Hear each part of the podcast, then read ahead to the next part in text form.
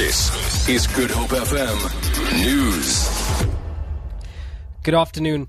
The Treasury says it is committed to reducing constraints on the economy. It was reacting to Fitch cutting its credit rating for South Africa while Standard and Poor's changed its outlook from stable to negative. The Treasury says in a statement, government is aware that the, that the country's economic growth performance needs to be improved in a sustainable manner. It says it has made uninterrupted electricity supply a priority. The two rating agencies have said South Africa's economy is set to grow by only one. one point five percent next year.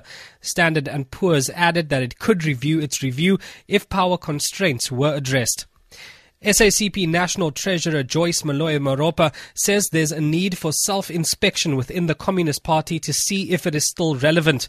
Moloi-Moropa was speaking in Cape Town during a joint memorial service of former President Nelson Mandela and S A C P stalwart Sarah Carneson, who died in October, aged ninety-nine. Moloi-Moropa says she still believes that her party is on the right course. The fact of the matter is that the Communist Party is also challenged to say, in terms of being the vanguard, are we actually doing that? We do need to put more focus in terms of making people understand who we are, where do we come from, and we believe that in terms of the political education, we must be in the forefront. COSATU President Dumo Dlamini has led a march against crime, including police killings and xenophobia attacks in Durban. The march has kicked off the Trade Union Federation's thirtieth anniversary celebrations at the Curries Fountain Stadium. Zanele Buthelezi reports. Scores of COSATU members in red t-shirts have taken to the streets to march against crime, including police killings. Some of them are also carrying placards written "Down with Xenophobia." They have been chanting and singing struggle songs as they made their way from the Durban City Hall to the Curries Fountain Stadium.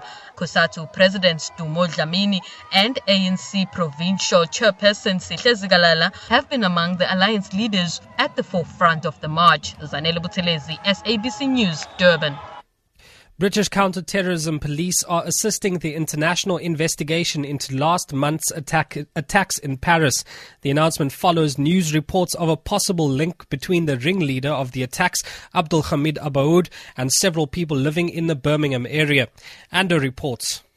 The Wall Street Journal says unnamed officials have told it that Abdelhamid Abaaoud, who died in a police raid five days after the atrocities in Paris that killed one hundred thirty, is thought to know several people in Birmingham, including those like him of Moroccan descent. The Guardian newspaper is reporting that earlier this year, another of the terrorists met people in London and the Midlands who are suspected of plotting terrorism here. For Good Up F M News, I'm Majik Shay Peterson.